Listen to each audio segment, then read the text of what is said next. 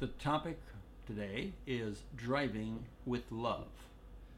And so we're going to show why it is important that people, especially disciples of Christ, drive with love. And that means establishing what genuine love is. So, what is love? Let's look at 1 Corinthians 13, where Paul describes it. He says, Love is patient and kind. Love does not envy or boast. It is not arrogant or rude. It does not insist on its own way. It is not irritable or resentful. It does not rejoice at wrongdoing, but rejoices with the truth. Love bears all things, believes all things, hopes all things, and endures all things. Love never ends. As for prophecies, they will pass away. As for tongues, they will cease. As for knowledge, it will also pass away. For we know in part, and we prophesy in part, but when the perfect comes, the partial will pass away. When I was a child, I spoke like a child, I thought like a child, I reasoned like a child. But when I became a man, I gave up childish, way, childish ways. For now we see in a mirror dimly, but then face to face. Now I know in part, then I shall know fully, even as I have been fully known. So now, faith, hope, and love abide, but the greatest of these three is love. Amen. And then later uh, in First Corinthians uh, 16, 14, Paul says, Let all that you do be done in love. So, what we wanted to talk about today was one aspect of that word all, and that would be driving with love. I was a school bus driver for 35 years, and I watched a lot of people who were definitely not driving with love. But then anyone who's driven on the roads has consistently watched lots of people who do not drive with love. Worse, you might have been one of them. so when you look at these passages, like this description that Paul gives of love, note that he does not say love should be patient mm-hmm. or love should be kind. He says love is patient, love is kind.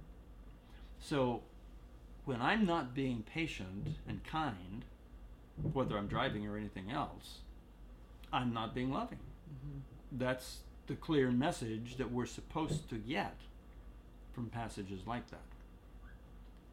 So now we need to apply that to driving. What does it mean to drive with love? Well, even reading that description, we need to ask ourselves does that describe me when I'm driving?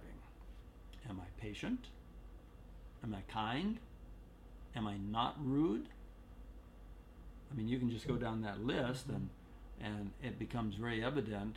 Not irritable.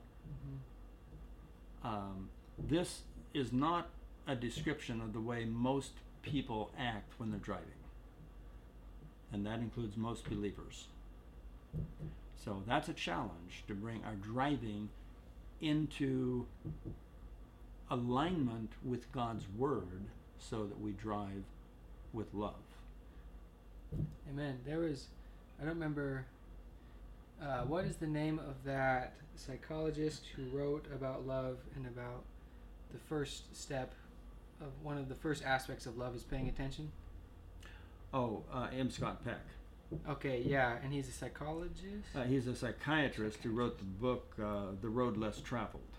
Yes, uh, in that book, uh, one of the principles that he brought out about love is that um, one of the first defining characteristics, I guess, of love uh, was paying attention. Or I guess one of the first acts of love would be a better way to say it is paying attention. Um, because in, in any situation, if we want to be loving towards anybody, we have to be paying attention to them. We have to be paying attention to what's going on in their lives, paying attention to what they're saying, paying attention to their body language. Um, otherwise, we will not fully love them in the way that the Lord Jesus would want us to love them, and the way that the Lord Jesus loved loves us and loved people while He was on the earth. Uh, and so, to apply that to driving, one of the big things that we need to be doing while we're driving is paying attention. Uh, and that includes, that covers the whole topic of distracted driving, whether that's uh, eating a sloppy hamburger while you're driving, or texting and driving, or talking on the phone while you're driving. Whatever it is, anything that is distracting you from paying attention to the people that are driving either in the oncoming traffic or right next to you uh, is is not driving with love because you are putting not only yourself at risk but those people at risk by not paying attention to the road and what you're doing and you could potentially get into an accident where it's your fault and you could be hurting another person because you were not paying attention to what you were doing in that moment. I'm a AAA member, so I get the magazine that they send out each month.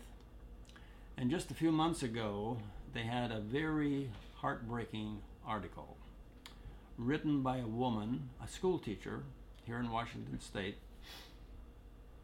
And uh, she and her husband have uh, some teenagers who are drivers.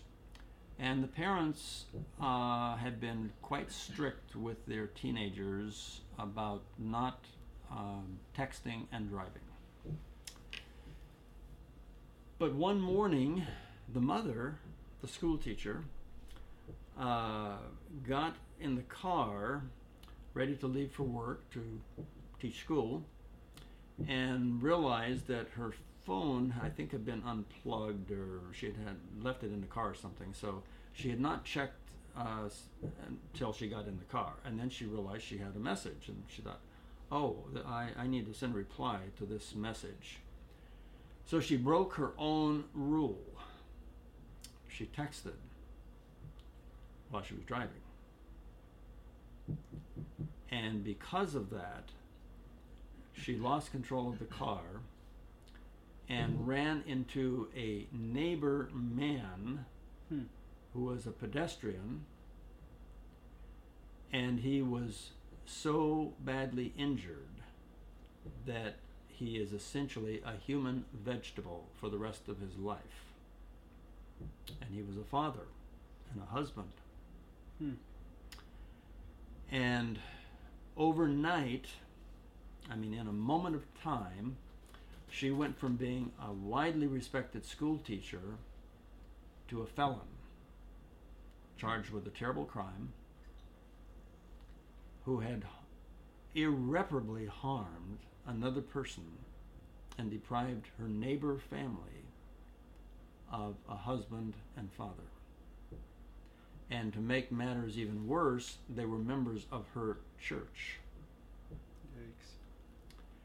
And so she and her family switched to a different church because they didn't feel that it was fair to force this other family to see them now on a regular basis.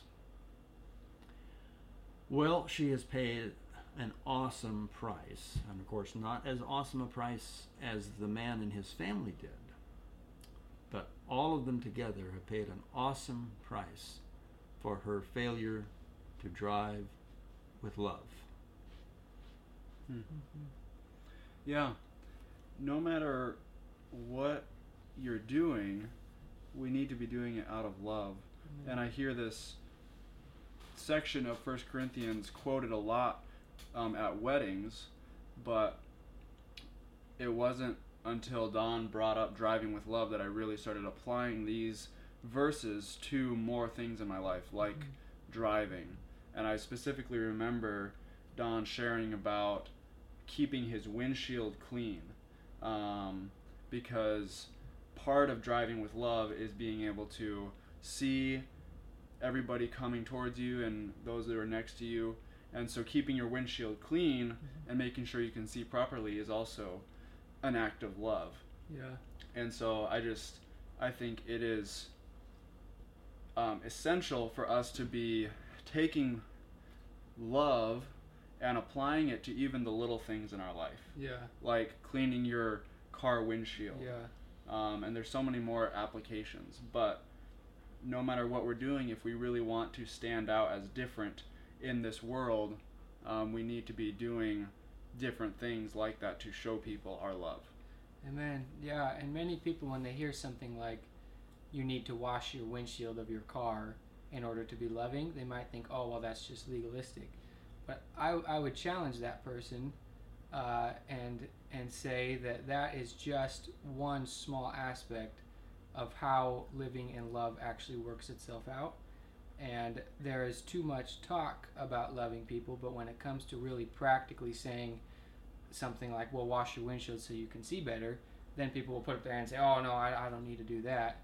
Um, and so I, I would just challenge any person with that kind of attitude to say, um, are you really wanting to live in love, or are you just wanting to talk about it and have the feelings of love, but not willing to actually change what you're doing? Yeah. Another very practical uh, requirement, I believe, for driving with love is to normally drive with both hands on the steering wheel.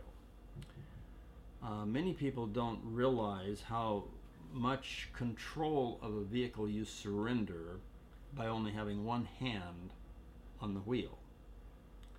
Um, a race car driver would not consider driving with one hand on the wheel. And you can get by with one hand on the wheel as long as there's no emergencies.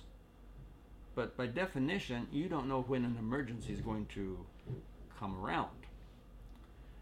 You don't know when a dog is going to run across right in front of you, or worse, a little child. Um, there are all kinds of things that create instantaneous driving emergencies. And if you only have one hand on the wheel, that can make all the difference in the world as to whether you can maintain control of the car or direct it where it needs to go. I remember many years ago when I was still driving the school bus that one morning it was a very dangerous uh, road condition that had caused most of the other school districts to close school for the day, but ours did not. Um, my school bus was one of 12 that had accidents that morning. Hmm. And as I picked up my last uh, middle school kid, and started up a hill that curved to my left. There was a car coming down the hill, uh, and it had it had been icy already on the streets, and then it had snowed lightly on top of the ice during the night. Well, this woman started down the hill in her car, and her car just started skidding straight for the front of my school bus. And I could see her face. She was petrified, and there was nothing she could do. Well, I knew that if she crashed head on, we were each probably doing about 25 miles an hour at that point. Uh, and I had a flat face bus. The engine was in the rear, and so I didn't have much protection uh, for a front uh, on collision. Uh, and so if we had collided at a combined speed of 50 miles an hour, it likely would have killed her and likely would have broken one or both of my legs.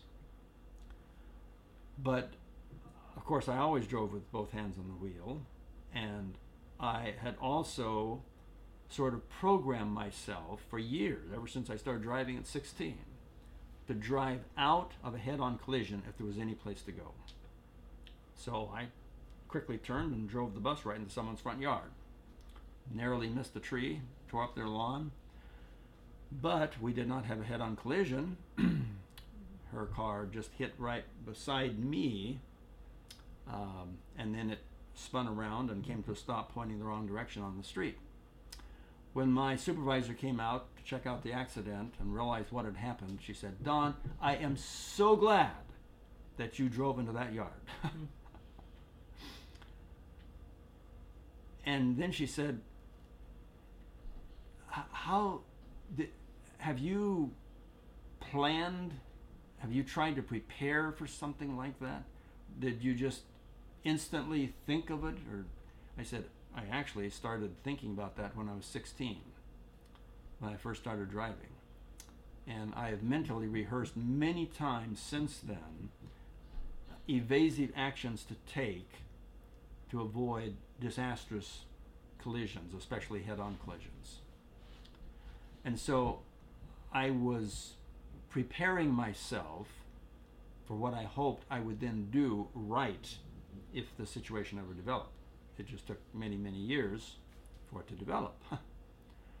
but if I had not planned it, if I had not been thinking about it, and if I had not had both hands on the wheel, I couldn't have done that. Hmm. Both of those were requirements that I've rehearsed the right move to make. That doesn't guarantee you'll make the right move, but it makes it far more likely that you'll make the right move in a driving emergency. So, those two things mental preparation and keeping both hands on the wheel can make a huge difference. Um, the both hands on the wheel, there's other situations like a deer runs across the road. Um, and you jerk the wheel to avoid what can be a disastrous collision because you do not want to collide with a deer, much less a moose, which is much, much bigger. Um, but if you jerk that wheel to avoid that collision with just one hand, it's highly unlikely that you're going to be able to steer the car just the right degree, but not too much. You're likely to overcorrect then and run into the tree or off into the disastrous ditch. And this is the question that I pose to people who think, ah, that's that's too legalistic. I I don't like driving both hands on the wheel. Well, then my question is this. If you're driving with your girlfriend, your mother, your wife, whoever, someone you love, your best friend, and you jerk the wheel to avoid a terrible collision, but you've only got one hand on the wheel, and now you've jerked it too far, and you run into the tree, and your loved one is killed or paralyzed for life. You're going to live the rest of your life wondering could I have avoided that if I had just had both hands on the wheel? That's a not a nice thing to have to live with for the rest of your life. Mm-hmm. I just thought of this, um, but I think there's a pretty cool connection between driving with both hands on the wheel and walking through your spiritual life, being prepared for any situation. And what I mean by walking through life with your both with both hands on the wheel is staying um, attuned to what God has called you and to stay rooted and grounded in Scripture Mm-hmm. and being being able to like have a mentor and, and have um, guidance from people around you Mm-hmm. to always be prepared for when situations come up um, or trials come up and you have to make quick decisions if you are nonchalant about your spiritual walk and you aren't prepared for temptations to arise or for um, trials to come that really test your faith, then you won't be ready and you might not handle those right and you might live the rest of your life thinking, oh, if only I was prepared Mm-hmm. if only I had taken that more seriously. Um, And that can play into relationships, um, your spiritual walk, or just even schooling and jobs. There's so many applications to walking, uh, walking through life, um, driving your car, and doing it uh, with love. Mm-hmm. Um, yeah. Yeah. Kingdom living is not by accident. If we want to live truly in every way for the kingdom of God and for the glory of God, none of it is going to be by accident. Yeah. The heart attitude will always determine how we respond to all kinds of situations, including um, a conviction from the Holy Spirit. I have shared these principles about driving with love, including driving with both hands on the wheel, with several of the guys that I have mentored over the years. And the contrasting reactions of two of them really illustrate the difference in heart attitude. One of them, when I shared it, uh, it was obvious he didn't want to hear it and he wanted to change the topic as soon as possible.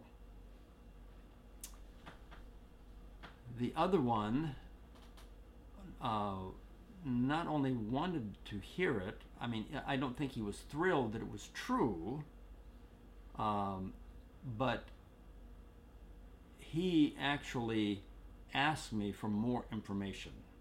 He, he, he wanted to know more. He didn't want to cut off the conversation. He wanted me to add to it. Tell me more. Tell me why this is so important, why this is significant. Those contrasting attitudes make all the difference in the world as to how we are going to respond ultimately to God Himself. Mm-hmm.